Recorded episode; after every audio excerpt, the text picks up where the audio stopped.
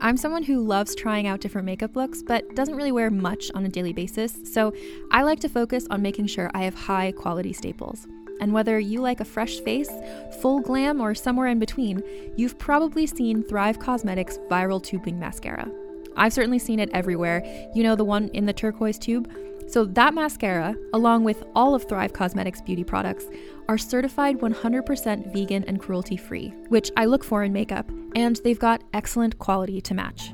And something I didn't know from all the mascara videos I've seen is that for every product sold, Thrive Causemetics donates either that same product, another product that is needed more, or a monetary donation. They've worked with over 500 nonprofits to help with a wide range of causes like supporting cancer survivors, people experiencing homelessness, education access, and so much more. Knowing that makes me feel even better about using their products. And I do enjoy using them. Like I said, I like having high quality staples, and so my favorites are products that are multi purpose, like the Brilliant Eye Brightener. It comes in a bunch of colors, and I like using them as eyeliner, eyeshadow, and even highlighter. Thrive Causemetics is luxury beauty that gives back. Right now, you can get an exclusive 20% off your first order at thrivecausemetics.com slash thrive. That's Thrive Causemetics, C-A-U-S-E-M-E-T-I-C-S dot com slash thrive for 20% off your first order. Calling all lovers of mystery and fans of a good story. If you haven't already heard me talk about June's Journey, you're in for a treat. It's time to don your detective hat in this free hidden object mobile game that delves into the captivating journey of June Parker, a self proclaimed detective on a quest to unravel the mystery surrounding her sister's untimely death. In June's Journey, you get to play as June, deciphering clues and unveiling secret plots within thousands of beautifully illustrated scenes. And did I mention it's set in the glitzy 1920s? New chapters are added weekly, so you will never run out of new thrills to uncover, and you can also personalize and decorate your very own Orchid Island where the story takes place. How sharp are your detective skills? Find out when you download June's Journey on your Android or iOS device, or play online via Facebook Games. Your detective journey awaits.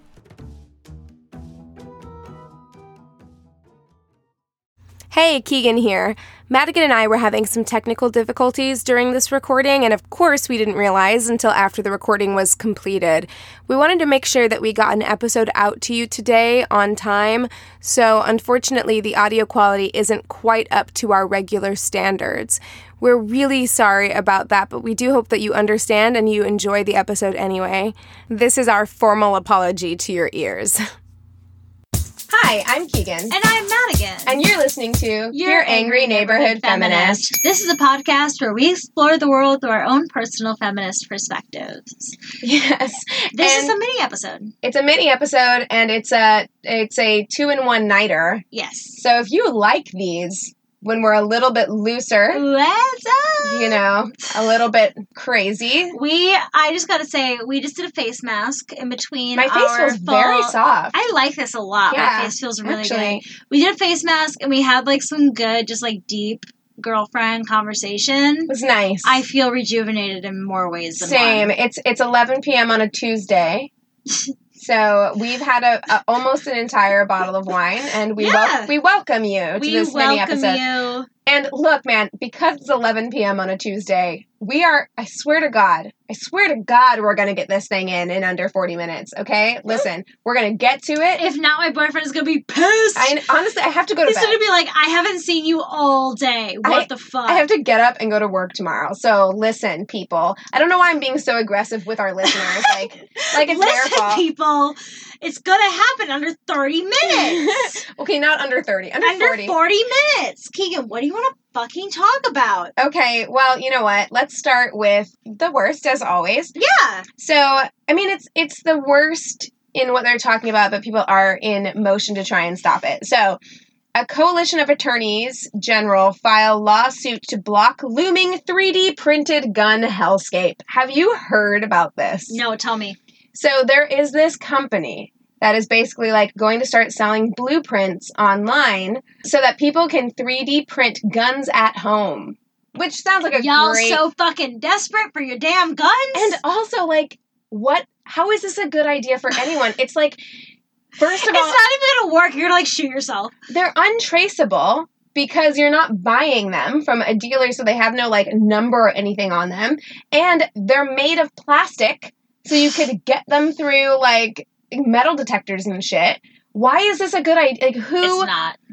But uh, okay, so I feel like we're giving people ideas even just by saying this. well, it's not an idea. It's it's a thing that's happening. I know. You know, so a faction of attorneys general from Washington State, New York, Massachusetts, Connecticut, New Jersey, Pennsylvania, Oregon, Maryland, and DC are suing the Trump administration to block a Texas company from publishing blueprints for 3D printed guns. So this is a thing that's already happening. Can you believe that we live in a world where this is the kind of shit that we have to talk about? I mean, yeah, and Obama whenever he was in office put something in place that kind of like blocked this from happening and then the Trump administration was kind of like it's fine. It's fine. But I don't understand that either because then Trump put out a um, tweet, of course, his primary mode of communication. Did you see there's a book that I think Trevor Noah Trevor Noah put out? We it saw all Trump tweets? Yeah. Oh, that's amazing. He and I saw it at Barnes and Noble today and it's like I love him. Yeah. He's so cute. He's so wait, T or Trevor Noah? Trevor Noah. Oh, I'm I like mean, also they're T. both pretty cute. True. Um, but he because anytime he sees Trump, he's like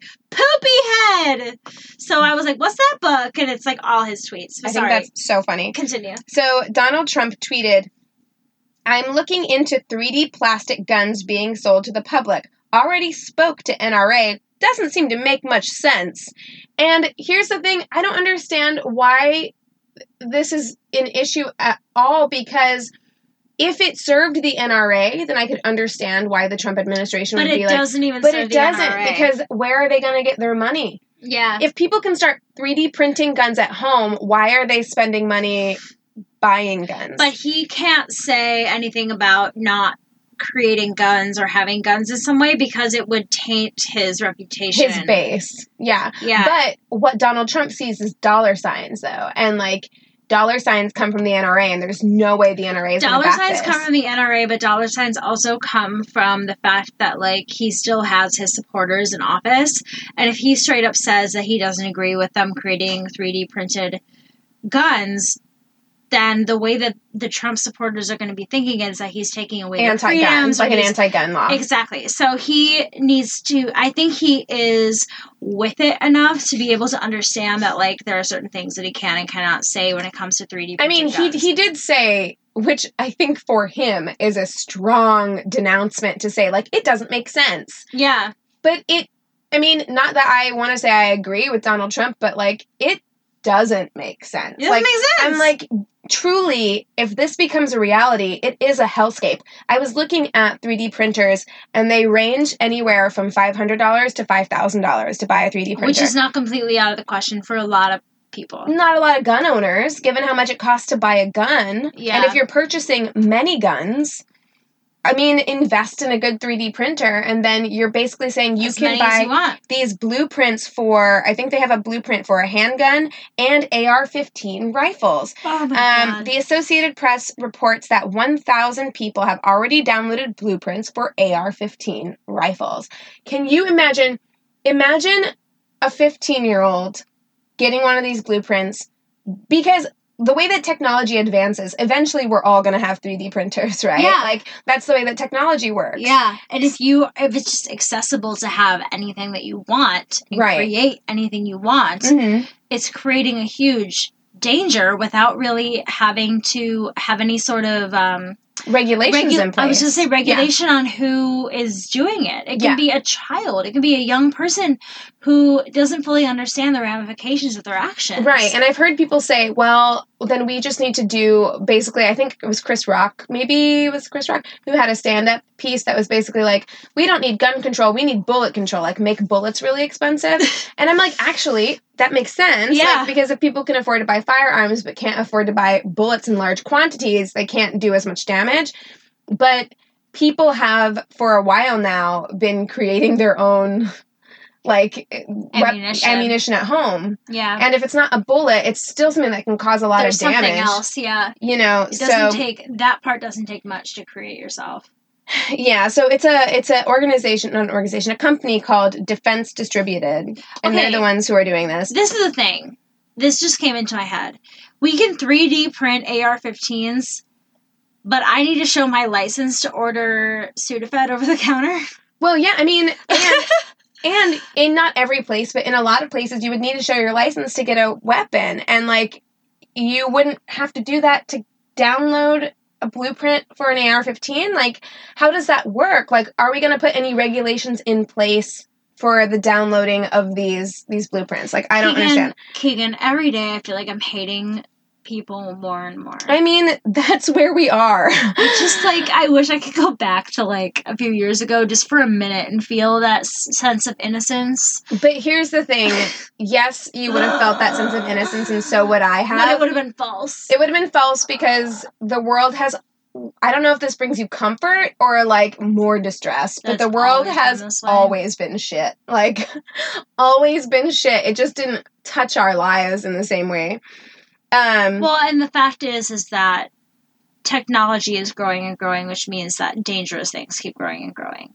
Like Yeah. access to guns access to things. has grown more and more since we were young. You know, we both grew up in a time like I when Columbine happened was when I was in like first grade. Mhm. So I pretty much went through my school system with school shootings being a thing. We didn't really do lockdowns and things like that until I was in high school. That wasn't really part of our like school Right. you know drills or whatever.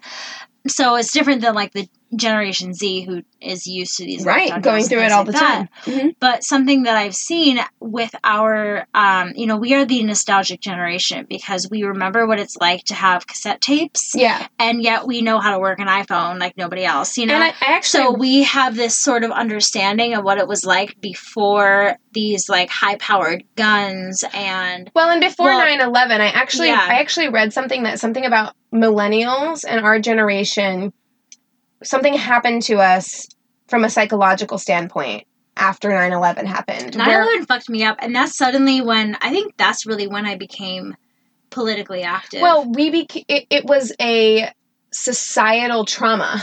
yeah. It was like a trauma that we all went through together and it did like I read an article that basically said it did something to us psychologically where we became super nostalgic in a way that like other generations aren't quite as nostalgic and also the advancements of uh, the advancement of technology made us Yeah. super nostalgic too because like we, we, can do watch remember Friends and understand exactly what they're saying about you know when Monica tries to go over the voice recording and accidentally Right. records. Yeah you know we get we get that. our generation then- is in a really interesting like bridge where like and and it's because technology has moved so has advanced so fast that we have seen so many different forms of technology in our lifetimes than our parents ever did And the reason that that's important and the reason we're discussing that when it comes to guns is because the technology when it comes to guns and the access to guns and things like that has also improved so highly.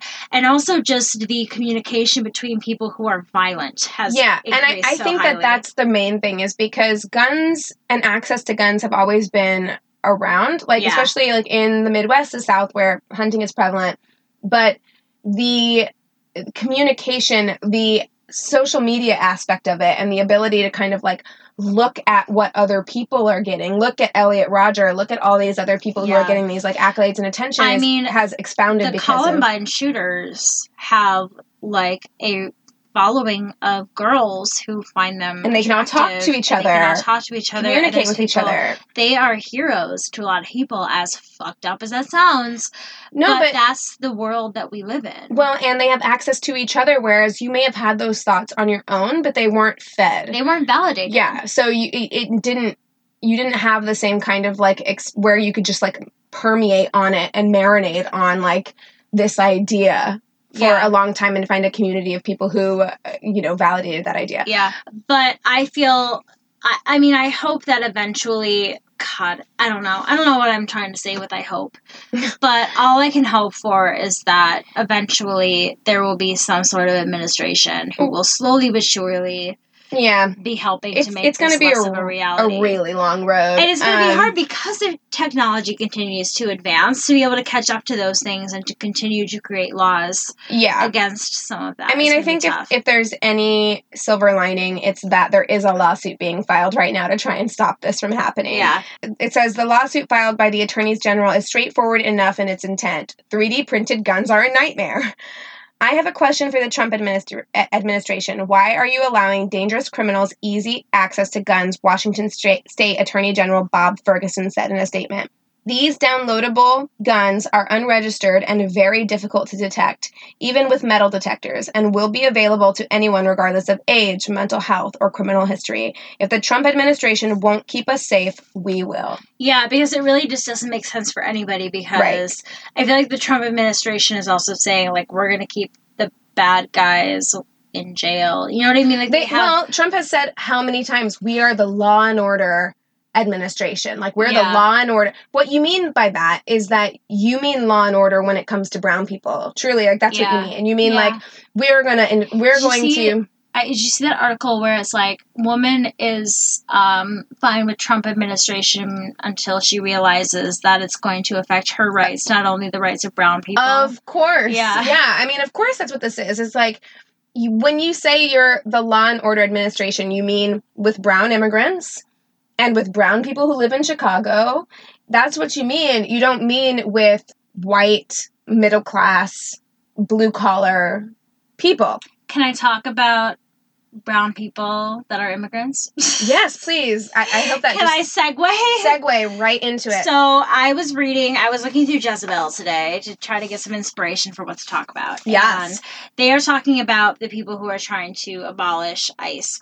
ICE stands for Immigration and Customs Enforcement. Correct. I read an article where, uh, and I, I am going to be honest with you guys. It was a long article. We talked about it in the swearing episode that's coming up. That's in your future. I didn't get a chance to read every word of it, but it's like, what does abolish ICE mean? Do we really want to abolish ICE? Can it be done? Is it a winning strategy for Democrats? Things like that. So it seems like the idea to abolish ICE spread from the aid of Kirsten Gillibrand, Alex Alexandria Ocasio Cortez, or uh-huh. Cynthia Nixon, all of whom have spoken out about dismantling the agency.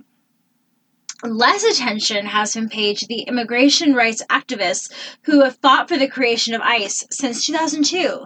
And we were just talking about 9 11 as well. 2002 was right after 9 11. Right. So this is when immigration and fear of terrorists and things like that, like our phobias of other, um, like religions of others, of others, yeah. really. I mean, not that it hasn't always been a thing, but like it was kind of re- reborn. It was. Bit. It was reborn, and I also believe again because of that trauma that we all collectively experienced and that fear that we all had, rightfully so, we all had this fear. I feel like it was the perfect time for people to capitalize on that fear. On the fear, exactly, yeah. exactly.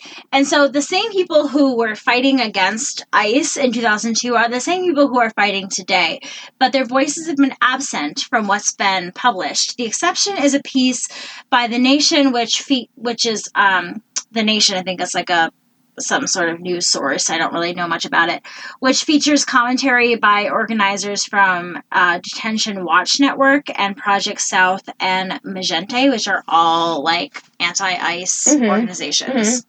So there is an Atlantic article that says the movement's goals are still murky. While it began as a little more than a hashtag, abolish ICE has unfurled almost overnight into a small movement.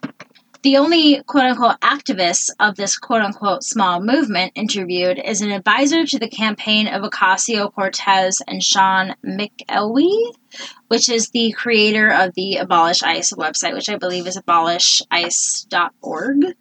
Uh, the movement seems to remain a largely rhetorical activist position with questionable feasibility. Mm, and a lot of concern. It's it's a big concern because it's it's one of those things where it's very fad like, and a right. lot of this reminds me of the Me Too movement because there are people who have started this grassroots movement of Me Too, and it became very popularized by celebrity culture. Mm-hmm. And I feel like that's kind of very similar, especially when we talk about Cynthia Nixon being one who's talked about it. Mm-hmm. I love Cynthia Nixon. So do I. I hope that she succeeds. I would love so for I. her to be the senator but, of New York. But we have to understand that by her speaking about it, her information that she's getting is coming from these people who have started a movement from 2002, 16 and, years ago. And also, here's the thing Cynthia Nixon is an actress who is now a politician. And she is running for governor. Mm-hmm. And she might be clutching on because she's a politician now. She might be clutching on to things that are going to make her popular. Yeah. These are really good sound bites, but you need to give me a practical way in which this is going to work. Right. Because and I right feel now, like if she if she could at least be quoting the people that she's learning from Right. and giving them the credit, yeah. which Well, and give me a practical way that this is going to work because if it's Yeah. all rhetorical, that doesn't do anything for that's me. that's how it seems and people are talking about it a lot and it's i'm it's one of those things that we talk about a lot about it being kept in the forefront of our minds when it comes to gun violence when it comes to immigration issues it, you can't have it just be a hashtag it can't be a fad it can't be Right. something that we post about one week and forget about the next and we all it's something that we have to keep thinking of actual ways to make things happen implementation. Yeah, I agree. And I also think it needs to be we need to understand the steps that would be taken and also anytime you take away a government agency, even one that is as hated and in oftentimes rightfully so as ICE, there needs to be a practical step to Yeah. phasing it out or replacing it or Yeah. what are we going to do to fill that slot now? Yes. You know what I mean? And So- you have to give us something. let's all keep that in mind and let's all remember to keep this in the forefronts and to you know if we can't you know be the ones exactly to make these laws change because we don't have the power that some of the people in higher powers do to at least remember that amongst our communities. And the other thing that we really need to remember is that this what this movement is lacking is the voice of the actual immigrants. Um, they you know we are listening to people who haven't experienced this uh, personally Right. I we mean, are scrolling past articles of people who have spoken directly about you know losing their children or seeing their children for the first time Yeah. in months I mean, uh, Cortez, her parents were at least immigrants, so Yeah. she has she's touched by this in some way, but Yeah. it's like it's not the same. but it has to be yeah it has to be um, a very personal thing and um, they are the ones who have been criminalized by this whole undocumented um, Right. immigration Mhm. situation that we have i wrote a quote by Erika Almirón who is the executive director of uh, i think it's pronounced juntos not Okay. it's spelled like juntos but i know that's not right which is a Latinx immigrant rights group. And she says, We say abolish ICE. It also means decriminalizing migration and the ways that migrants are treated like criminals. Also, the lower number of deportations. We Yeah. need to start lowering that number. We, s- we have to start treating people of color like they are criminals.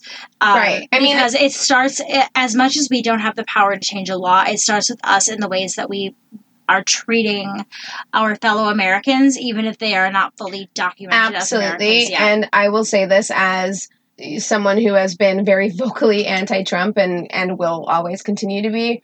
But I think sometimes we forget as progressives I lean away sometimes from calling myself a Democrat and it's for reasons like this. Uh, we forget as progressives that we have been part of the problem for a really long time like Obama for all the things I love him for. I mean, his nickname is Deporter in Chief. Like he Yeah. deported so many people. Right. And I think that Obama, there was, you know, he was ideally trying to do the right thing, I think. I think. Well, I, think, I think at the end of the day, as much as Because- he's a charismatic, wonderful, funny, probably would be a great guy to be around, he's still a politician. He is. But, you know, he also talked about, you know, how he was trying to get some of the dr- drug cartels out. And he probably made a, a bit too much of a blanket statement when it comes to deportation, and we are still paying for that now. But I feel that um, the Trump administration doesn't help. And it's okay to point Well- out the downfalls of the Yeah. greatest president we've ever had. And, you know, be aware of the how Trump, we're the Trump administration has been has been blatantly racist, which is which is something that, of course, the Obama administration never was. Yeah. I can't speak to Obama's motives because I think as a politician, politics is ugly. And I think it, it makes it can make you ugly. And as much as I love Obama and want to believe that he's amazing, I also think you don't you cannot get to the t- you can't be president in the United States if you can't compromise in some way. But you know what?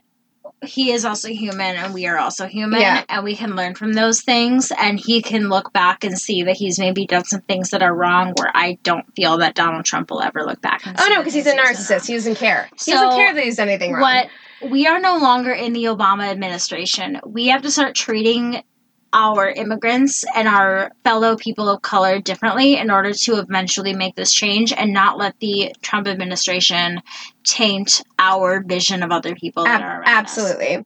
Um, okay, so I have something else. This is going to kind of jump ahead because this is my good thing of the week. Okay. I had a thing. I, I do. have a good thing, I too. do want to kind of touch on, which isn't the best thing, but it's not the worst thing. I did want to kind of touch on Trump and Giuliani and his team now saying that like they went from being like no collusion, no collusion, no collusion to now saying that well collusion's not a crime anyway. Yeah. Like that's where they've moved to. So I have some notes on that, but because we were talking about immigrants right now, I want to talk about my good thing because we were talking about immigrants and how people who are immigrants aren't being actively involved in these conversations. Well, they are they are being involved. They're not being publicized. So I have the um, Selena for a Sanctuary concert series has raised over Selena?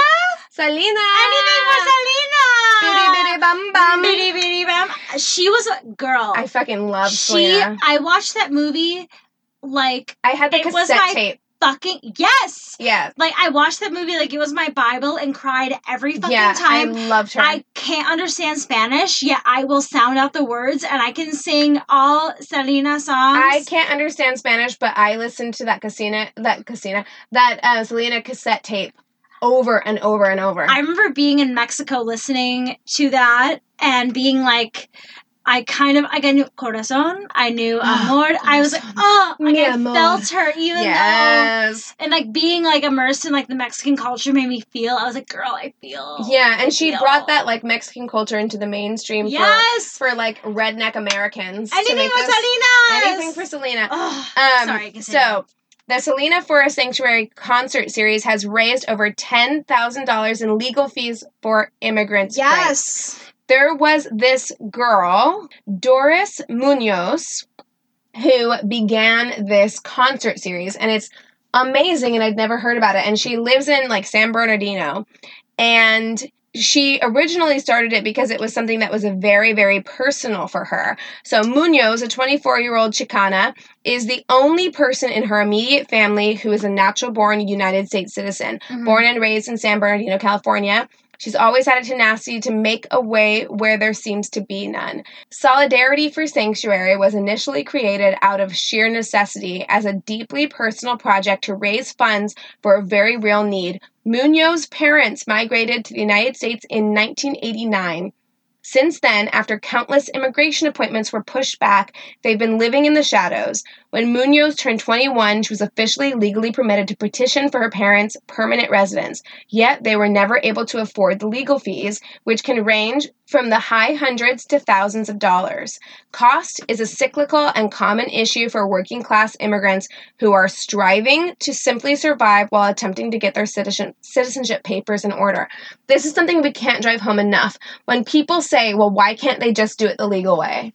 Because it is not made for them. It's not able to do it the plausible for way. these people, and they've been living in the United States since 1989. Yeah, Like, this is their home. They have Yeah. their daughter here. This is their home. yeah. You're tearing them away from their families and everything they've known. Right. And so it's like, it's not as easy as people like to make it seem like it is. Yeah. In, in fact, in some cases, it's nearly impossible. Yeah. You've seen the videos of the people who are like, my dad has been trying to get citizenship, citizenship for 20 years and he finally got his letter and he's like crying. You know what I mean? Like, it's one of those things.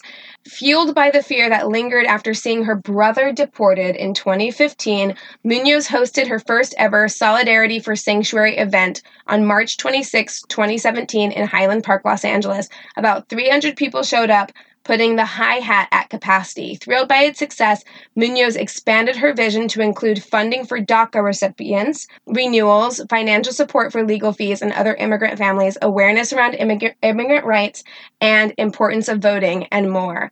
So, she has put on like a handful of these all across the country at this point, and It's amazing. each one has grown and grown and she keeps getting support from people. At this point she has semi big names in the latinx community showing up to um, support her. And what she's doing now is the selena for solidarity event which is selena songs and covers. Yeah. like so you have like latinx performers. She's the one that like yeah that brings people together people turn out for it.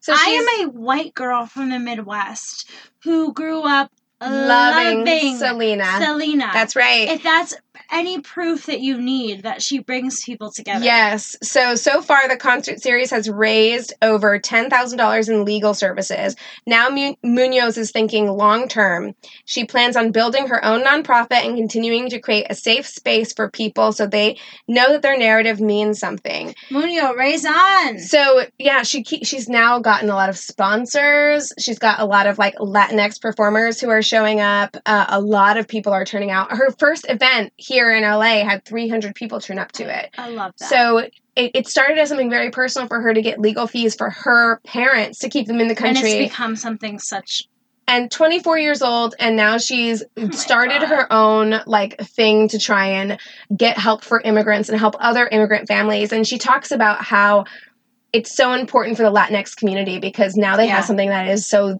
theirs. yes. And I think that that's so amazing. Yeah. And we applaud you so much. girl, Yeah. rage on. Right on. You have okay. an eyelash. Thank you.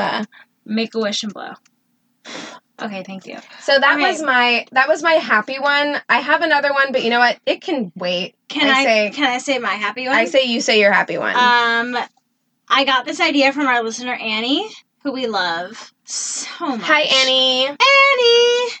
Annie, are you okay? All right. So Vogue is contractually obligated to let, saw this. to let Beyonce do whatever she wants for her September cover. I kind of love it. And that. when Annie said this to me, I was kind of like, at first, I was like, I'm I'm a Bey fan. Like she's fine, but I'm not like You're not part of the Beyhive. I'm not a part of the Beyhive. Is it Beehive? I thought it was Beehive. Bay Beyhive? Hive. Well, You either know- way, it's both. I'm like I'm I I admire Beyonce, but I'm not necessarily like an You don't worship avid her. like listener worshiper. I'm like I don't really get the whole whatever. I- Understood. I don't really worship human beings like they're you know I don't know whatever. no, I, So- I I'm not on that celebrity plane either, but Right. I love Beyonce. So uh, she's great. I don't, you know, again, I, it, her type of music, not as that that is bad, is not the kind that I listen to. I listen to old fucking old you need people to music. watch yourself. The Beyhive will come for you. I'm not saying it's bad. I'm just saying that like I'm an old You're fucking taking yourself deeper. I am an old lady who listens to old lady things, and Beyonce is great. That's all I have to say. And All right, move on quickly. because I know Beyonce is great, I'm fucking talking about this shit. So, the September issue is that huge fucker of a magazine. Right. It's I, like a Bible. I look. I love the September issue. Of Vogue. Yeah, I do. so, do we all know who Anna Wintour is? AKA Yes. Miranda Priestly, whatever her name is from Devil Wears Prada? Yes. Yeah? We're on the same page? Cool.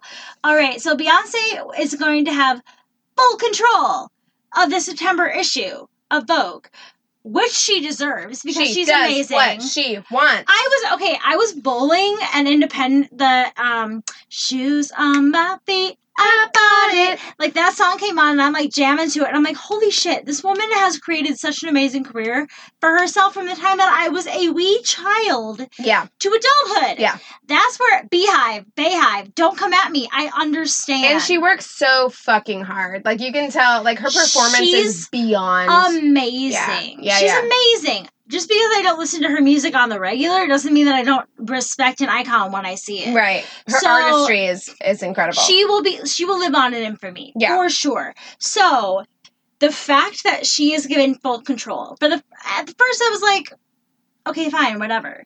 But I started reading and she has hired the first black photog- photographer yeah, to shoot a cover in the publication's 126 year history. Yes, 126 years. too long. 126 It's years. too long to not have one.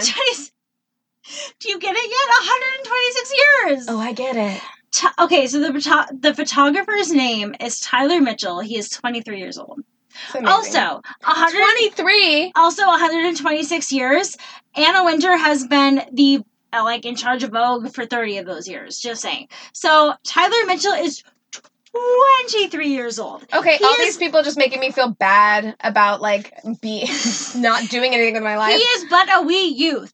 So, pe- but people are like, I don't know if I trust someone besides what's her face to be able to like shoot these covers. But like, Annie Leibovitz. maybe we need to give some people a fucking chance. Look, man, An- Annie Leibovitz is amazing. I've met it her wasn't Annie Leibovitz. Oh yeah, that's what You did meet her. because she did a lot of the Vogue covers. But I think it was Anne something else. But maybe it was Leibovitz and it was just stated as something else.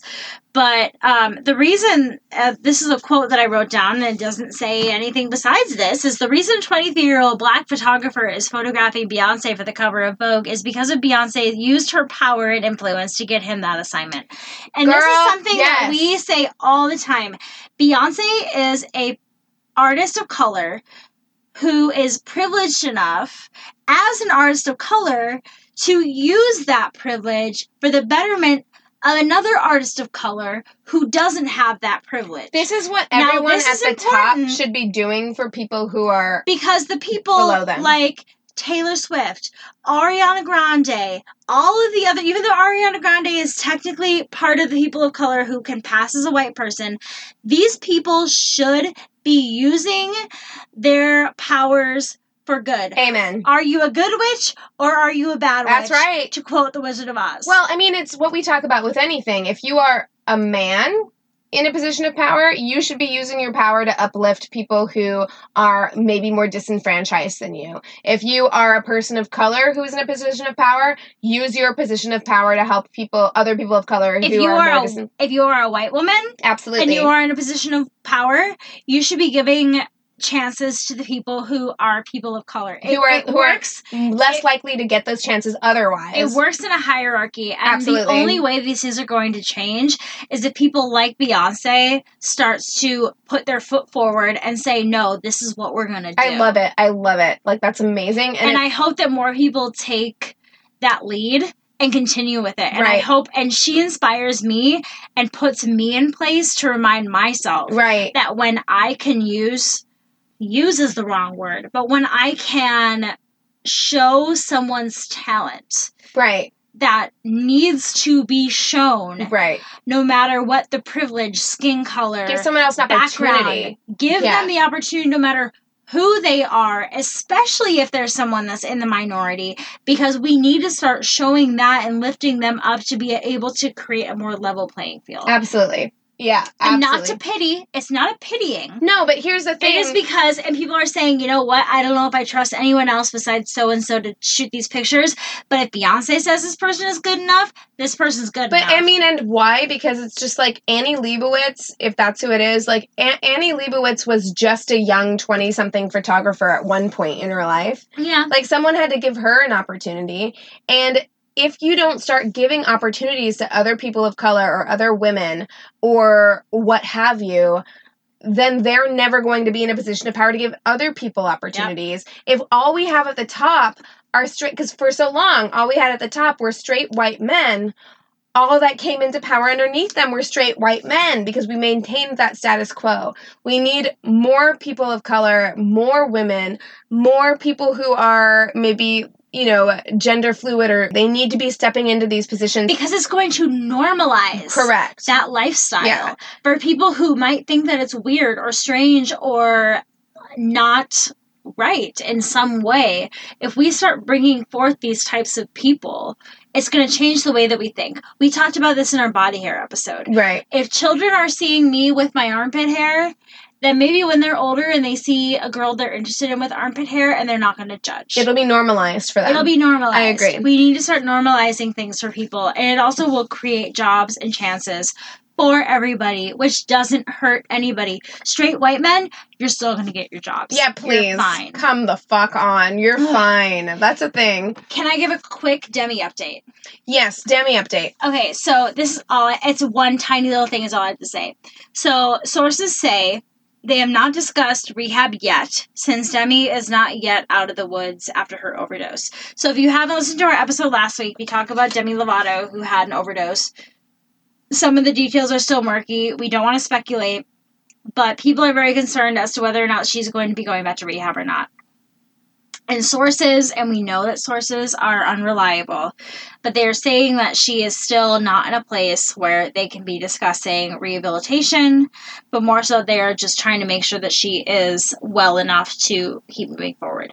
So I wanted to keep her in our thoughts and um, Right. I be aware of what's going on because I think that a lot of what she stands for is really important, especially when it comes to rehabilitation. Um, I actually I know some I went to treatment with someone who went to treatment with her and um, you know, she never shared anything that was personal or things like that. But it but it did kind of shed a light on the you know, she she stars are like us, you know, whole kind Right. of thing where it's it's good to we have to focus on the humanization of this person. Yeah, it's good to understand that recovery is a process.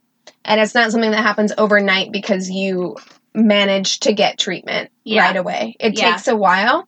And so I think it's good to see in real time that she's just because she's out of the woods, so to speak, of that original incident, it doesn't mean that she's better and Yeah. like ready to be back. and hopefully you can look at the person in your life who's trying to get better and see that their recovery is not linear Yeah. understand that it's not going to be easy and it's not going to be linear but as long as that person is continuing to try you need to continue to have hope for them so i wanted to bring her up again because i want us all not Glad you to did. forget Yeah, I'm glad you did. what else Um, do you have to talk about keegan Well, I know we would normally do a sister solidarity story, but my battery's gonna die. So, can i say a really quick sister solidarity thing that happened to me this week yes. So I'm having serious tax issues and it's going to be figured out. Everything is fine. But I've been sent all these letters and like I've never experienced any of this before and it was so anxiety provoking for a person who like needs Xanax on the reg.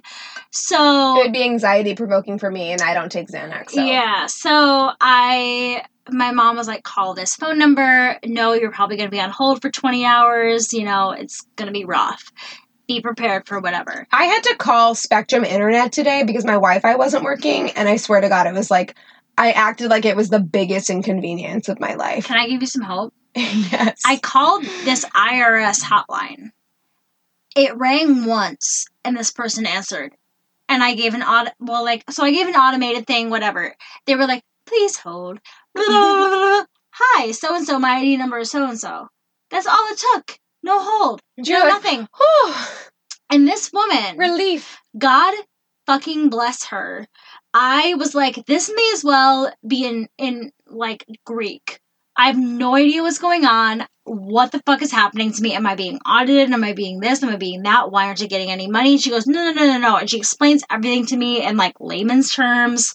She's like sweet and kind and wonderful. And our conversation is maybe six, seven minutes long. I ask her all the questions I need. I go through all of the paperwork. God, that's such a relief. And I and I told her I was like, "Thank you for being so wonderful." And she just like laughed, and I was like, "No, seriously." And she was like, "Okay, have a great day, bye." And like you know that was it. And I called my mom and I you know updated her on everything, and she was like, "Talk about sister solidarity." And I was like, "You know what? I should mention that." And having worked in customer support, I can say that that is not always standard. And it is hard. Like having worked in customer support, like Especially for the IRS. it is so hard to maintain being really nice. but it didn't seem like, "Hi, how can I help you?" It was, ge- it was Genuine. genuine. Well, it would have to be. it was a genuine patience. I Be- wouldn't say she wasn't like overly enthusiastic. There was nothing crazy, but it was more so just like a genuine But patience. even with me. even with that, it's hard it's hard because you talk to so many people who yell at you all day yeah, it's hard to hold on to that patience. So the fact that this person was still able to come to you with such like openness and patience Yeah. it is Well, special. Like, and part of it was like I was like, do I? Because I had to say if I agreed or disagreed to the certain terms, and I was like, well, do I just say that I like agree, and move on? She goes. Honestly, if I were you, I would disagree and have them refile X, Y, Z. so she and didn't just tell you the she- answer that was like what the IRS would she was like, if I were you. And to me, that really made a huge difference because I told her, I'm like, look, I don't know what I'm doing. And so the fact that she was so wonderful to me uh, shows a true, like, stranger sister solidarity. I agree. So- yeah, I agree. And to talk about really quickly before my, um, I know, I'm scared now. before my um, computer dies, I really just want to give a shout out to all of my friends and a sister solidarity for last weekend when we had the bachelorette party because amazing. Oh my gosh. We went to the spa and everyone was so we were naked and everyone was so accepting of everyone else. And Keegan, can I just say how honored I am that I've been like let into this circle yeah, like you're the so fact in that it. I was invited to this bachelorette party you're in it. made me feel such a sense of love and acceptance and that you all have like welcomed me with open arms into your friend group Of course. because I am lacking in the girlfriend department out here. So the fact that I know that I have these people where if I am just myself that they're going to be cool with it is amazing. And they've all seen my boobs. Yeah, so now there's no going back now. There's no We're going in back. it. We're in it. Everyone has seen my tits. And with that said, we just want to say um, if you would like to leave us a review, please do so. Please do. We love getting your reviews. You yeah, and also if you guys have a sister solidarity story, we are gonna share them next week. This week has been a little bit of a long night for us. Send us an email at uh, angry neighborhood feminist. Neighborhood Feminist. Oh my god. No, you're good. Send us an email at neighborhoodfeminist at gmail.com. It's been a long night. Find us on Instagram at Angry Neighborhood Feminist or find us on Twitter at YANF, Y-A-N-F podcast. Feel free to send us your stories via email and Instagram. We check them vigilantly. We love hearing from you guys. It really does make our lives It does. so much better. Um, send us pretty much anything. Sister Solidarity stories, coming out stories. We're going to be talking about women who swear um, On our next on our next episode. So let us know your thoughts on that. Yeah, totally. So I guess you guys, with that, we just encourage you To rage on. Bye bye. Bye. Going to bed. Hey there, it's Rachel Ballinger, and I am extremely excited to invite you to Rachel Uncensored. It's my podcast where I sit down and get real with my friends and celebrity guests, where we talk about all sorts of topics. And sometimes we might be under the influence when we do so. We cover things from personal stories to hot button issues. And it's the only place on the internet you can find an uncensored version of me. It's a side of me that you might not have seen before because it's not the most family or brand friendly. But don't worry, I'm still sort of slightly a decent human being. If you're intrigued, then make sure you check it out. New episodes drop every Wednesday. You can find it on Apple Podcasts, Spotify, or wherever you listen to podcasts. Trust me, you won't want to miss out on the fun and candid conversations we have here on Rachel Uncensored.